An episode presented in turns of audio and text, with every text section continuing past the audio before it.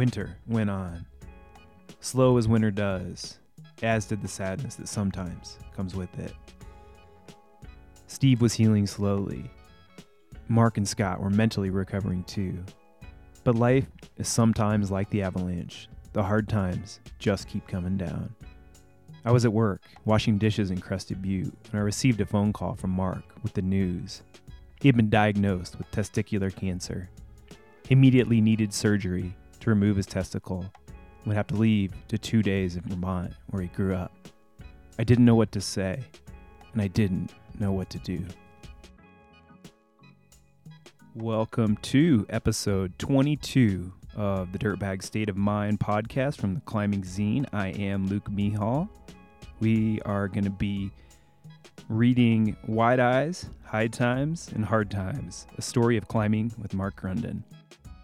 This story was the very first story I ever wrote that was published in a major magazine. It was published in the Mountain Gazette, I think around 2005 or so, so a good 15 years ago.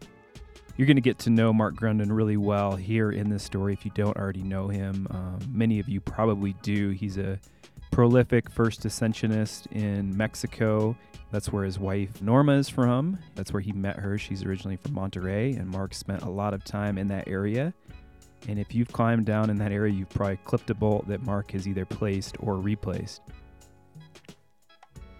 One note I do want to make about this story is at the end, um, I mentioned Lance Armstrong, and at the time, Lance Armstrong was still a hero to many, and I decided to kind of leave it in there, even though he's been fully disgraced um, with his lying and cheating, which was extensive.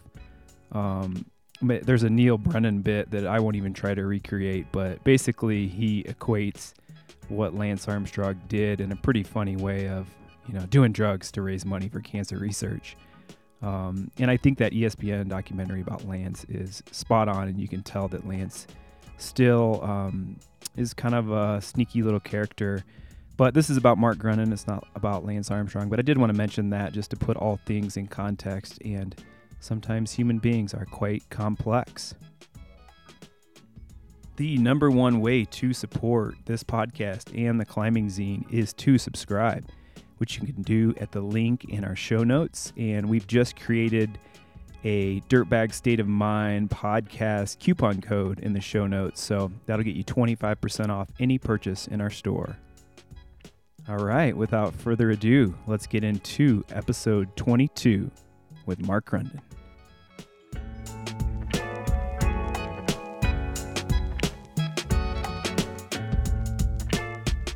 Say a prayer for those you love and everyone else. That's what I've written on my sleeping pad and the last words I read before going to bed. The first person I pray for lately is my friend Mark Grundon. Mark is 22 years old and has cancer, or hopefully by now had cancer.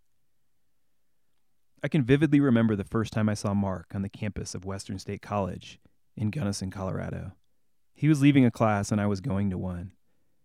I was admiring the fresh new faces on campus, checking out women, but somehow Mark stood out from the crowd with his wild appearance six foot two, matted dreadlocks, and wild blue eyes. Through the college's search and rescue team, we met and became acquaintances. I can remember the first time I saw him, but in the next couple of years, maybe due to all the college parties, I don't remember how much we hung out. But we were both climbers and passionate about it. Mark is the most motivated climber I've ever met. Like many college students, my passion surpassed my motivation to actually do something, so Mark was an ideal friend and climbing partner. When Mark and I first started climbing together, he was working for the National Park Service, waking early around 6 in the morning and getting off around dinner time. Mark would motivate me to show him some obscure routes in a nearby canyon. We'd climb till dark, and immediately, when the day was over, he'd be trying to hook me into more climbing plans. This is Mark Grundon, an honest, hard-working American, wide-eyed, packing as much life into each and every day as possible. The climbing adventures would continue, as with the parties and growing and learning as climbing partners, and more importantly, as friends.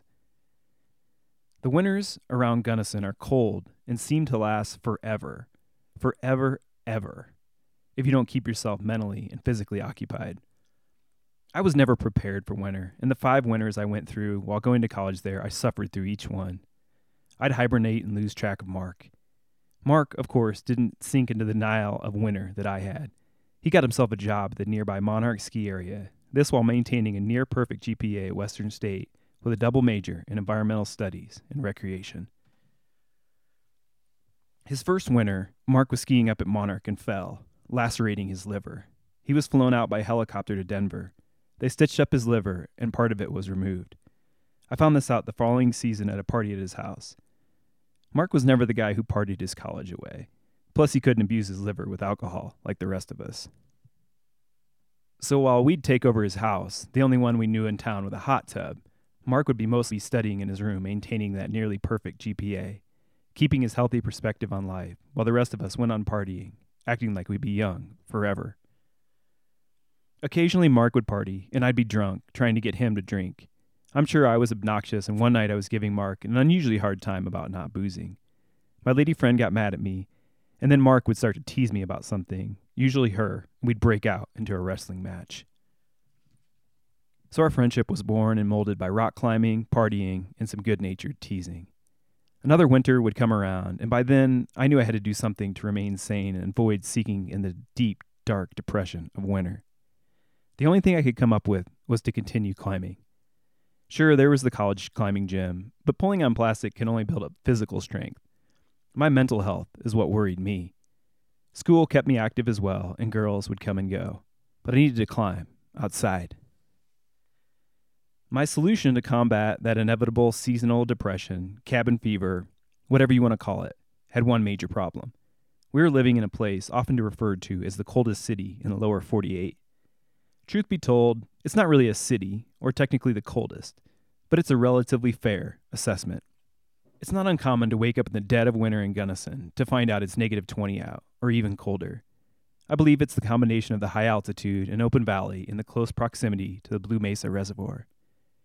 Either way, it will chill you to the bone, and it comes as no surprise that less than 10,000 people live there year round. Some say there are more elk and deer than people in the region. Two and a half hours to the west, though, is a red rock sandstone desert at lower altitude with some great climbing. We could wake up at 7, down a quick breakfast and coffee, and be climbing in 40 degree temps by 10 o'clock. By noon, I'd forget I'd lived in such a cold place, and my spirit would be a little warmer, which is exactly what my cold, hardened soul needed.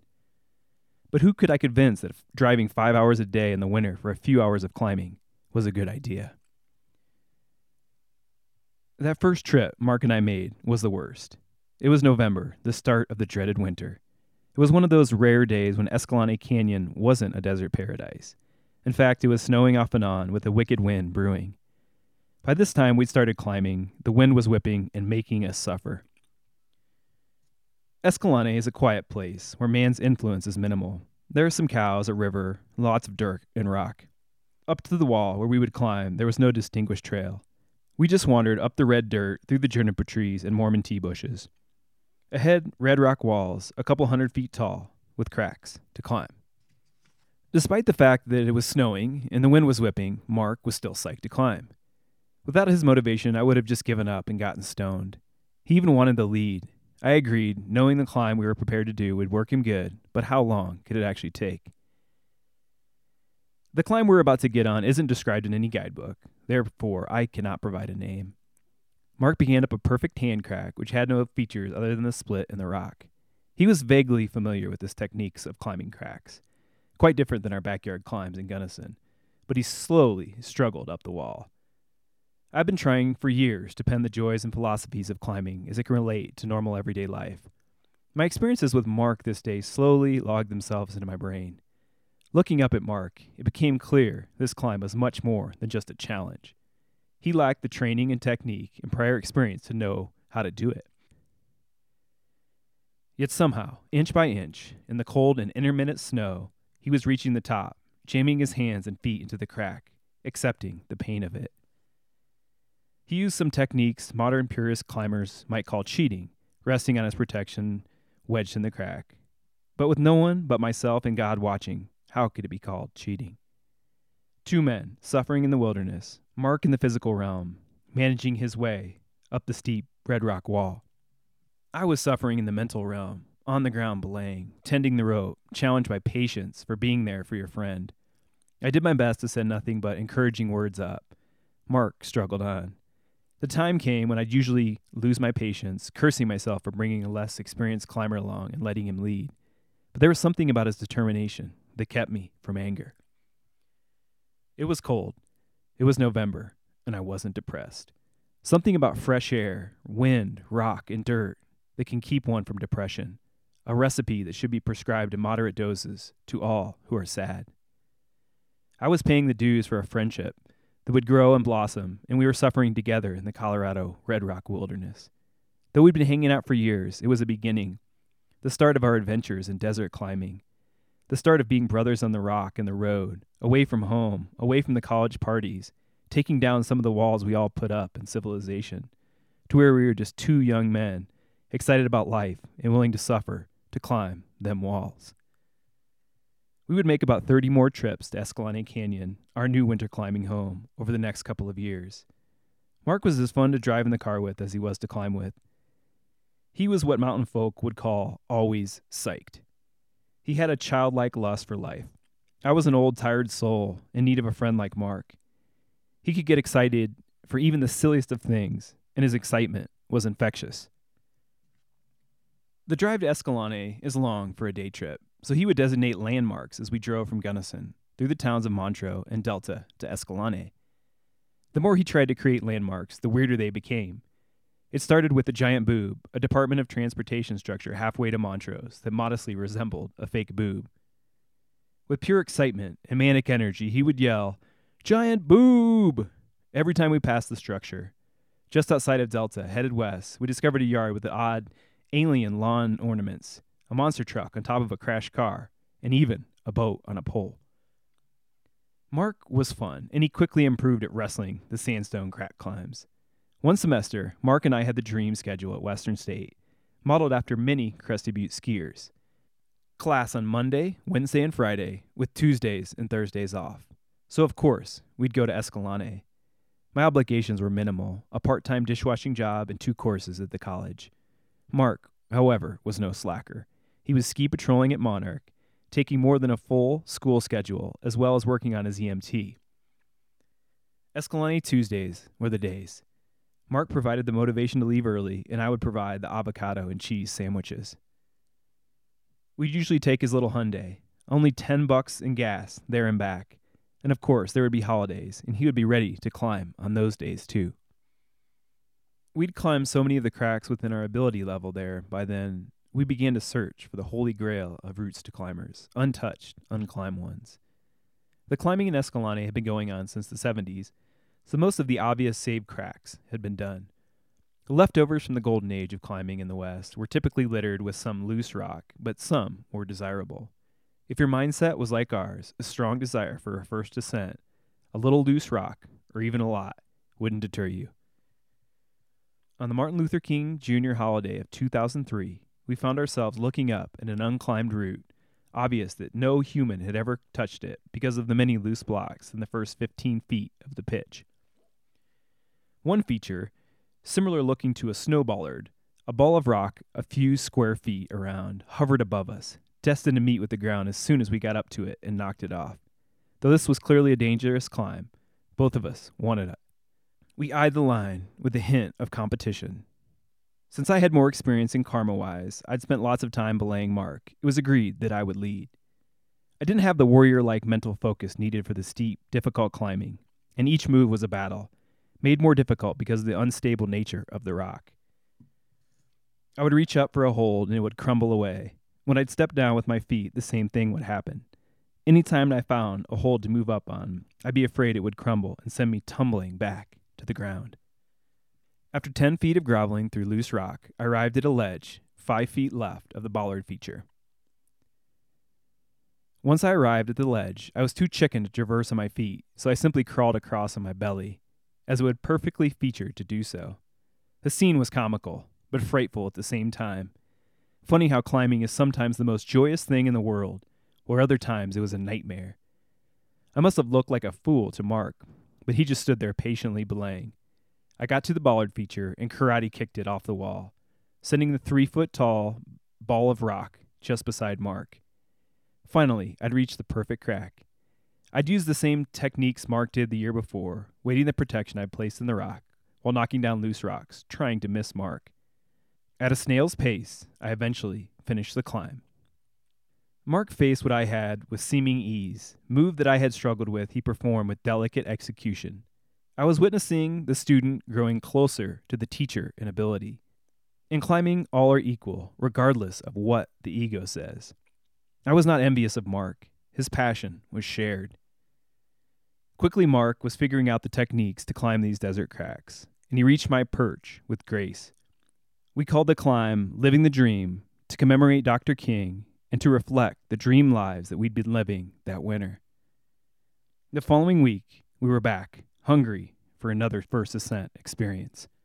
While I was bolting the anchors on Living the Dream, Mark had discovered a perfect crack right around the corner that looked like it had never been climbed. Since I got to lead the previous week, Mark would get the sharp end this time. Mark started up the stunning crack, split in a corner like an open book, jamming his fingers and toe tips into the crack placing the mechanical cams as he went. Forty feet up, I heard some mumbling, fearful chatter, followed by an oh shit. Before I even had the chance to think, Mark had fallen 30 feet plus, upside down.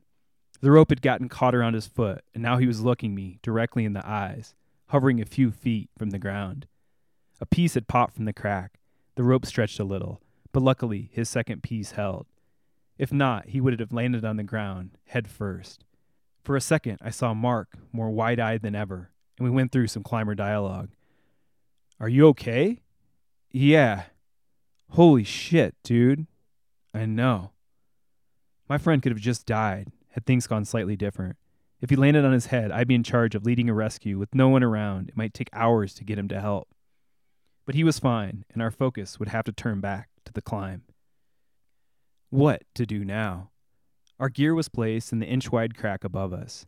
All it added up to a couple hundred dollars. We couldn't just walk away. One of us would have to complete the 70 foot climb. The crack hadn't exactly been friendly to Mark, but I geared up and used the most conservative techniques I knew to climb a rock. I quickly saw why Mark had been spit out of the crack. Green lichen grew on the edges, and the climb was perfectly vertical. We still thought it had never been climbed before. As I reached the place of his fall, I was resting on the gear.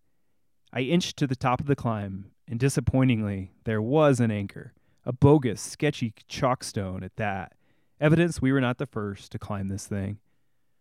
But we were both alive and uninjured, and deemed the day a success, we had a story to tell when we got back to Gunnison.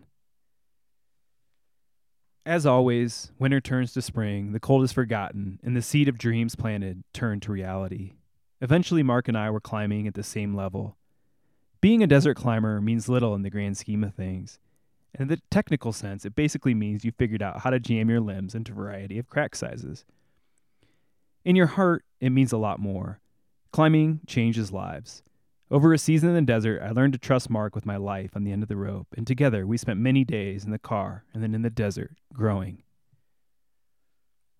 The summer following our winter breakthrough, as school was done, Mark was off on another adventure to Alaska, spending his summer days guiding helicopter and glacier travel adventures.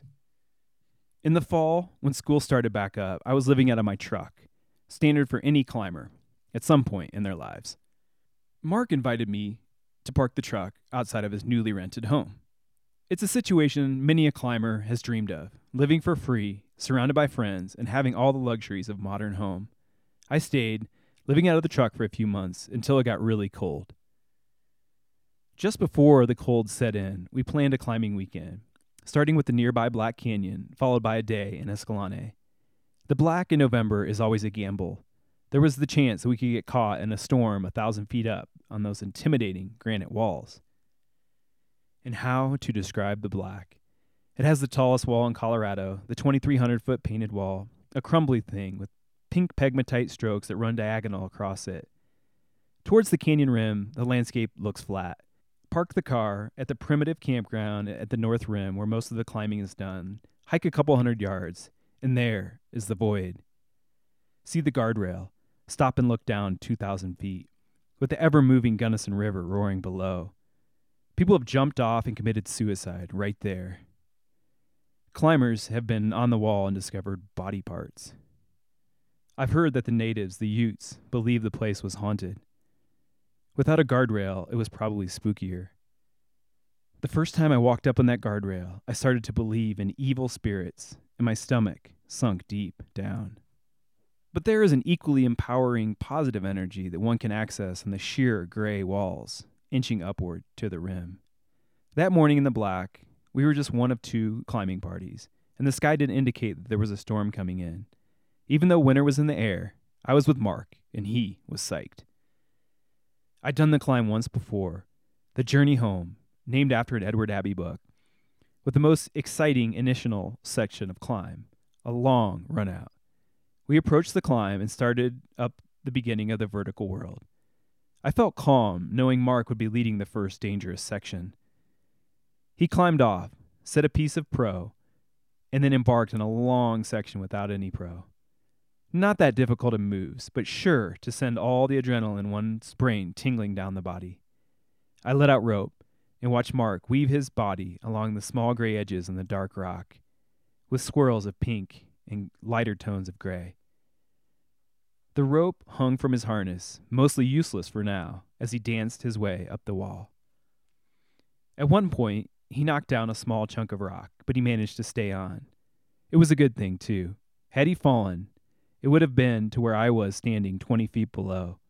He was simply in a position where he couldn't fall, and he didn't. He climbed higher and secured good gear, a relief for both of us. The rest of the climb went smooth. Each time we'd set out and climb a full rope length, 200 feet. On my leads, I remember staring off into the never ending vastness of the canyon. It goes on for something like 50 miles, feeling tiny and empty, and then eventually Mark would draw nearer. I'd notice those wide eyes, and soon after that, we were on the perch together, a ledge just enough to put our feet on, dangling almost a thousand feet above the canyon floor. Just two people, but a closeness and an enthusiasm that I've rarely found, except when I was in the wilderness with a friend. And Mark was, and is, the best of friends, and full of the purest energy and enthusiasm. The energy of climbing in the wilderness led us onward to the top of the wall, a thousand plus feet above where we began. Three other climbers from Western State were there to meet us with cold beers, a rare treat. Usually, when you top out, there's no one or some curious sight seekers asking questions like, Y'all been climbing down there? We were the only people in the vast park. No surprise, we were on the heels of Old Man Winter. The sun left us, and we cooked a humble meal in the cold night, and then left the canyon for the season, for another favorite, where we always go when things get too cold Escalante Canyon. Escalante, no secret, no surprise. We'd learned the many lessons, survived the falls, and now it was an old friend. There was little, if any, mystery of what we were going to do when we woke up. We ate some food and hiked to the hillside of the Red Rock Sandstone Crag. Once again, it felt right to be in the desert. We'd spend all day climbing different cracks. In the Black Canyon, we picked up the Benson, a particularly funny young man from Gunnison. The Benson added an essential element to that day Humor. There's never too much. Mark once described him as a teddy bear. As we were laughing, climbing, laughing, and climbing, just as fast as the autumn fades to winter, the sun steadily left the day. Usually, as the day is ending, I lose my energy, but Mark sees the setting sun as an opportunity for one more climb. I've learned I better bring a headlamp if I'm climbing with Mark. We walked down that hillside well after the sun had set. The winter soon came upon us, but by now we were too good of friends to just lose track of one another. Basically, we were family now. One morning after a snowy weekend, I stopped by Mark's house to say hello. How was the ice climbing this weekend? I asked him. They'd been climbing near Silverton, Colorado that weekend, a couple hours southwest of Gunnison. Not so good. Uh, we had an accident, he told me somberly, with a look of despair in his eyes. Mark and his roommate Scott Borden and Steve Nigro, another climbing friend, had gotten hit by an avalanche while they were well into the climb. Steve, who was leading, fell over 200 feet to the base of the climb, while Mark and Scott were nearly ripped from their anchor from the force of the avalanche. They all could have died. They immediately went into rescue mode and got help for Steve. He was rushed to the hospital in Montrose and spent the night there. Quickly, we made plans to visit Steve that afternoon. For the first time ever in winter, we were heading west towards Montrose, not for the pleasure of climbing, but to visit an injured friend. We arrived in the evening to see Steve in a hospital bed, tired and injured, but alert and in good spirits. He was the reality of what could happen to you while climbing. I didn't know what to say. There really wasn't much we could do. We gave him some food and told him we admired him. Time was the only thing that would heal the wounds, which included injuries to the disc in his back and a broken sternum. We left. He needed rest, but I knew from surviving that kind of fall that his body was as strong as steel, his spirit as strong as any other human I'd known. Winter went on, slowly as winter does, and the sadness that often comes with it. Steve was healing slowly. Mark and Scott were mentally recovering too. But life is sometimes like the avalanche. The hard times just keep coming down. I was at work, washing dishes in Crested Butte, when I received a phone call from Mark with the news. He'd been diagnosed with testicular cancer. He immediately needed a surgery to remove his testicle and would have to leave in two days to Vermont, where he grew up. I didn't know what to say, and I didn't know what to do. Mark's surgery in Vermont was successful, and soon after he returned to Colorado for his radiation treatment in his final semester at Western State. Mark faced this challenge with the same determination and courage I'd witnessed in his climbing. Never did he submit to negativity.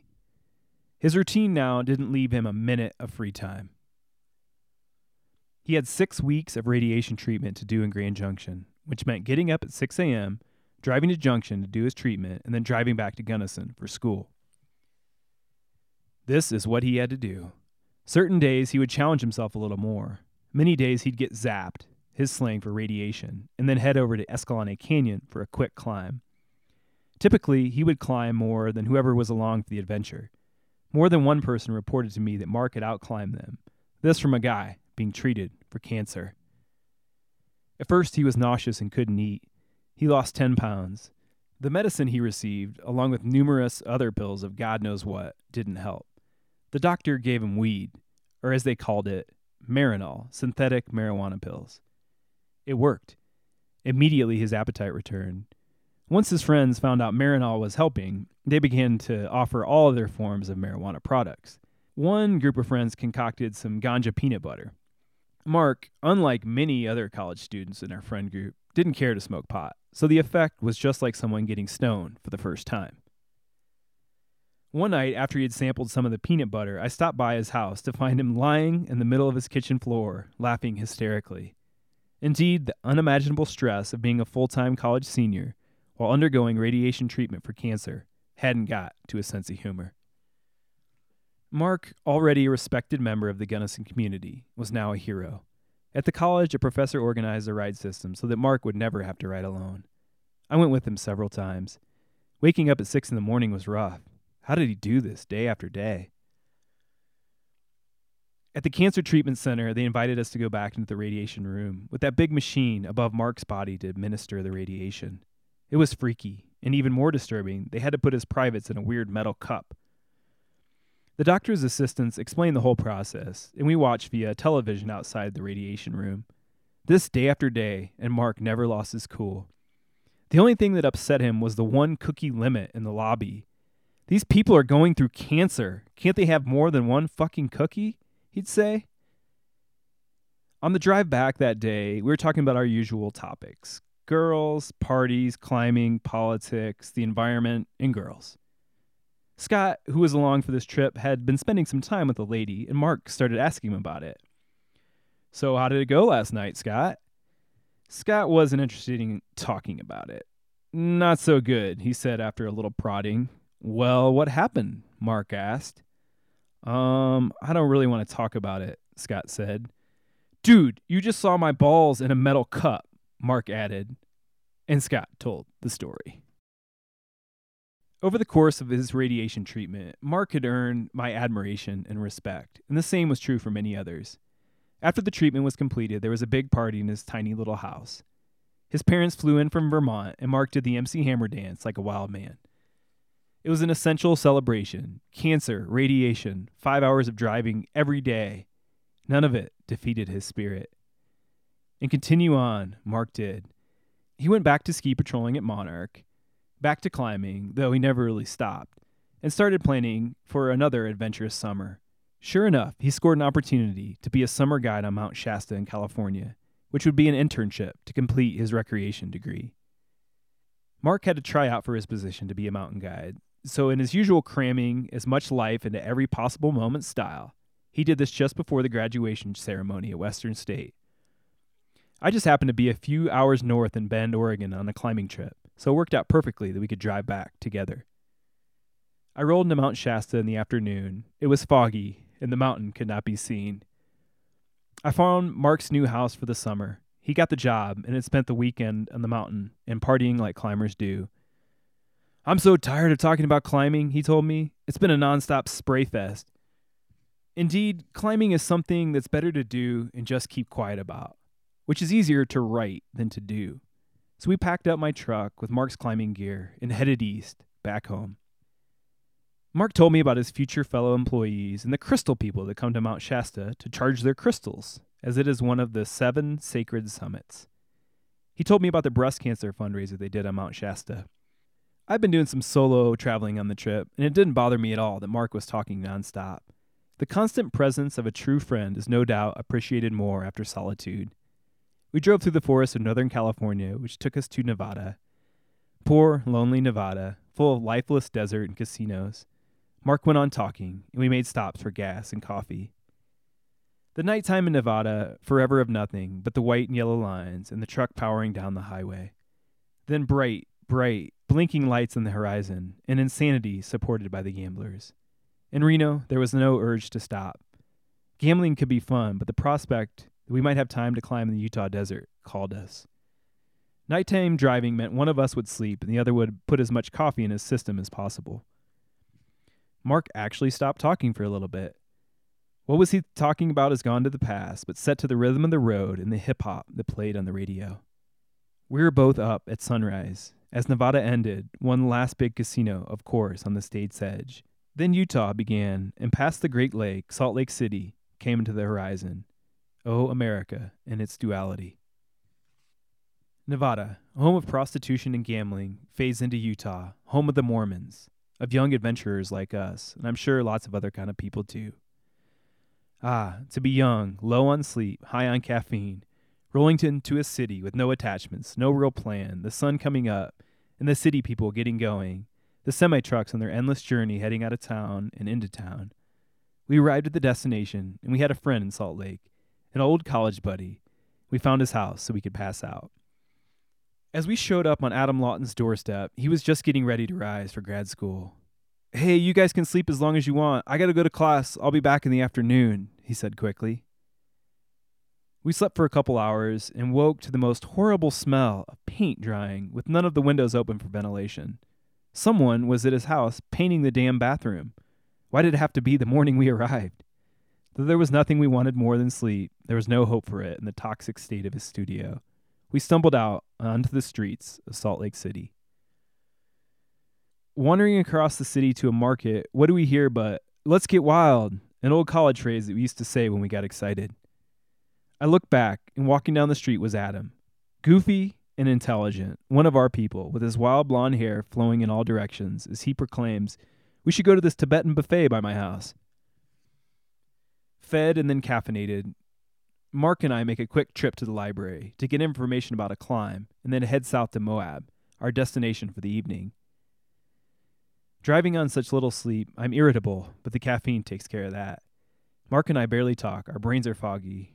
We're leaving a city, and aren't all cities a bit confusing after living in small towns for so long? Though we don't talk, I wonder what he thinks, and he seems to communicate with those wild blue eyes. Is he scared of death after so many close encounters with it? But those eyes say to me, I've lived and died a hundred times before. Driving across the United States, we've seen the forest of Northern California to the desert of Nevada, and now we've crossed from Salt Lake, headed south, desolate and lonely, to the Red Rock Desert of Moab. The real thing, man. The real thing if you're a dreamer, an outdoorsman, a climber like us. If you read Desert Solitaire by Edward Abbey and you planted dreams in your head of adventure in the form of red rock towers, dirt, lone ravens, cactus, juniper trees, and blue, such blue skies. Our destination is Castle Valley, home of the prettiest rock towers I've ever seen, some 400 feet tall and very climbable. We set up camp, which only means we throw our sleeping pads and bags into the dirt and get some food in our guts. Mark wants to wake up before the sunrise to get an early start, and who am I to argue? Motivation for that desert high gets us up way early. The landscape, we can't see it yet. It's still dark, but we know it's there because we've been here before.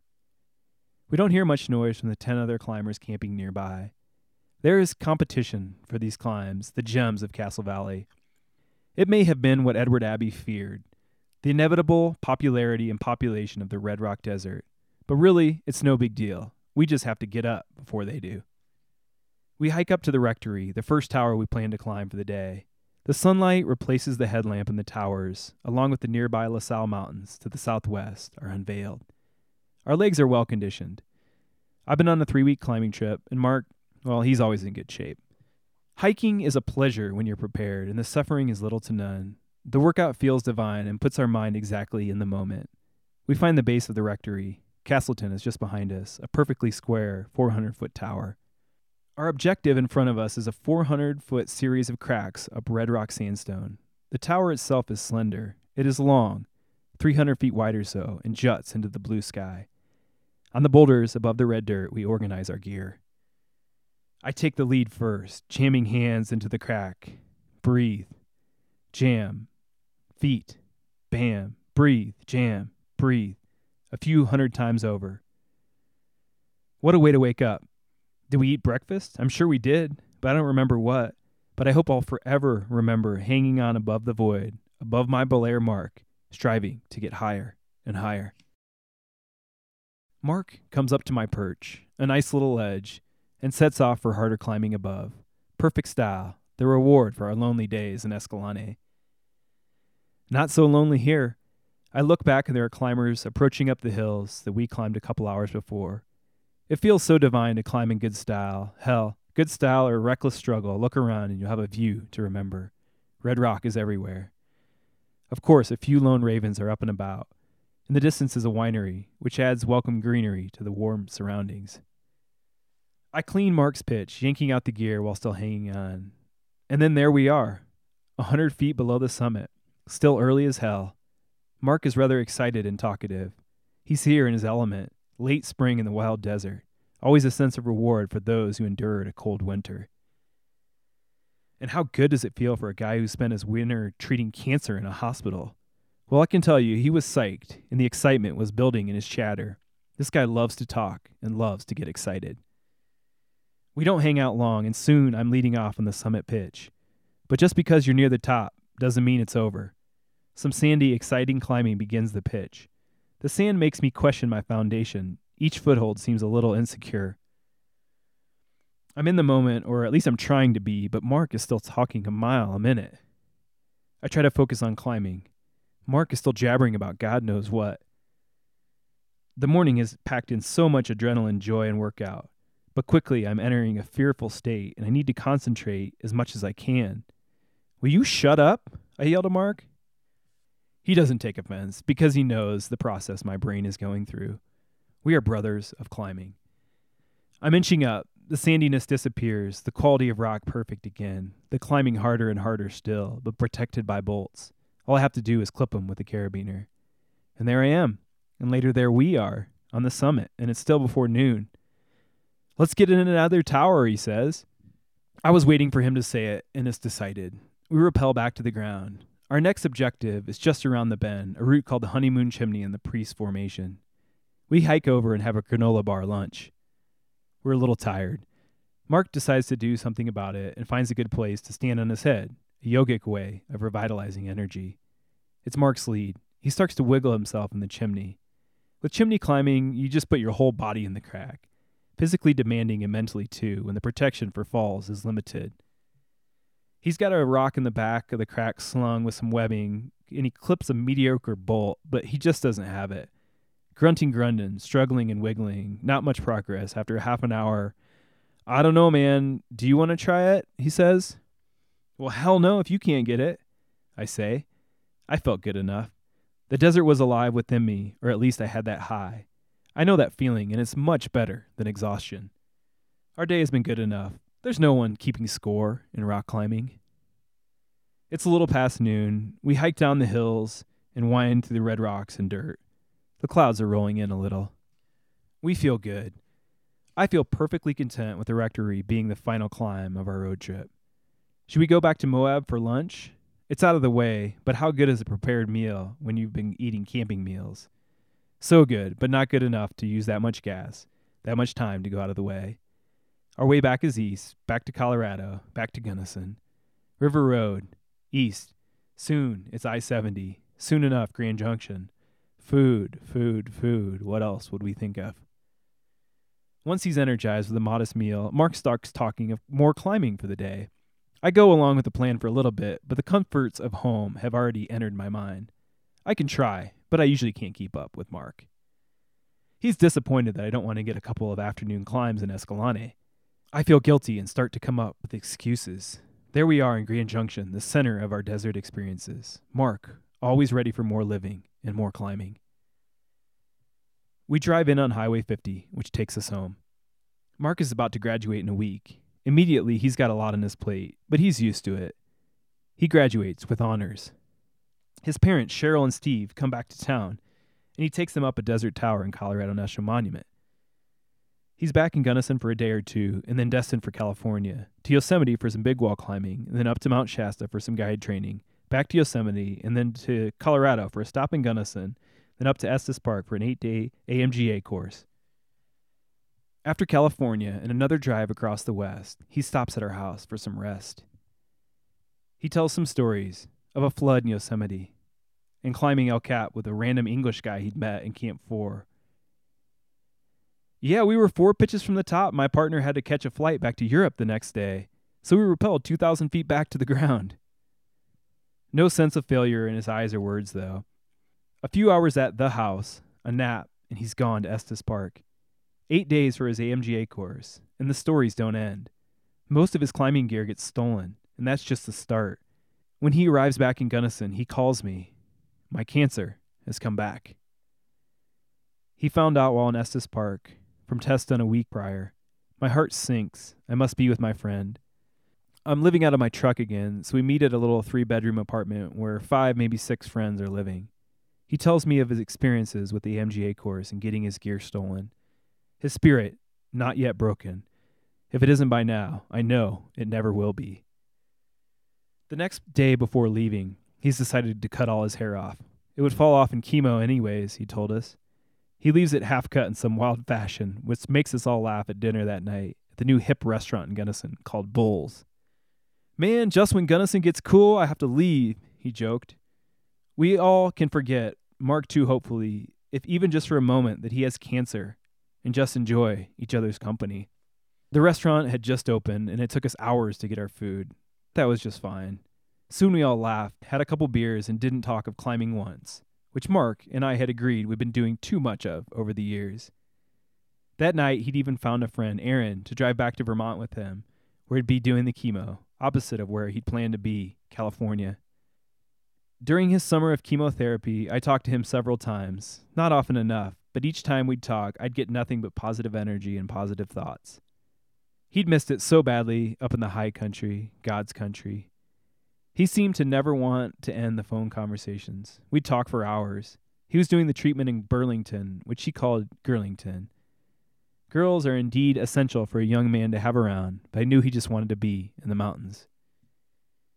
In the summer at work, watching TV during my shift meal, we'd watch the Tour de France with Lance Armstrong now a testicular cancer survivor.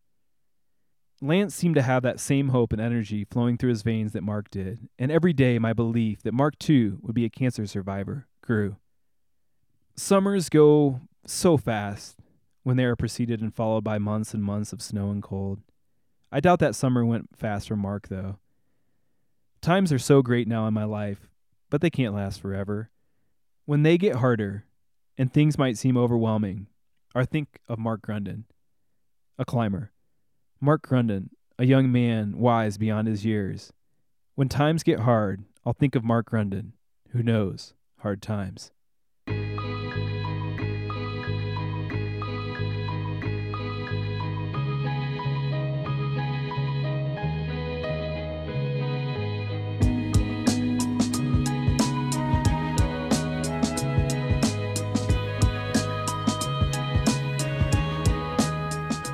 That was episode 22 of the Dirtbag State of Mind podcast from the Climbing Zine. I am Luke Mehall. That one actually uh, was longer than I thought it would be when I start reading it. But I thank you for listening. As I said, I clarified my remarks on including Lance Armstrong in there. A couple of other updates on this story. Like I said, it was written well over 15 years ago. Mark is doing just great, and uh, he has a a young child, Isabella, with his lovely wife, Norma. Sadly, Adam Lawton, a character in that story, died in, in 2012 in an avalanche. We miss him dearly. And the Climbing Zine book is dedicated to him, as are some other things that we've done. Just a walk down memory lane. And for me, it's really grateful that I wrote these stories down. I wouldn't write them the same now. But there's also things I don't even remember now that I wrote 15 years ago. So it's such a value to have that in there. As I said in the intro, be sure to check out if you want to get some things for the holidays or just get some things for yourself. We create a new coupon code in the link in the show notes for 25% off anything in our store. Music for this episode was brought to you by Ketsa. Chad Rich is our digital editor and producer. And signing off for the Climbing Zine for the Dirtbag State of Mind podcast, I'm Luke Mehall coming at you from Durango, Colorado.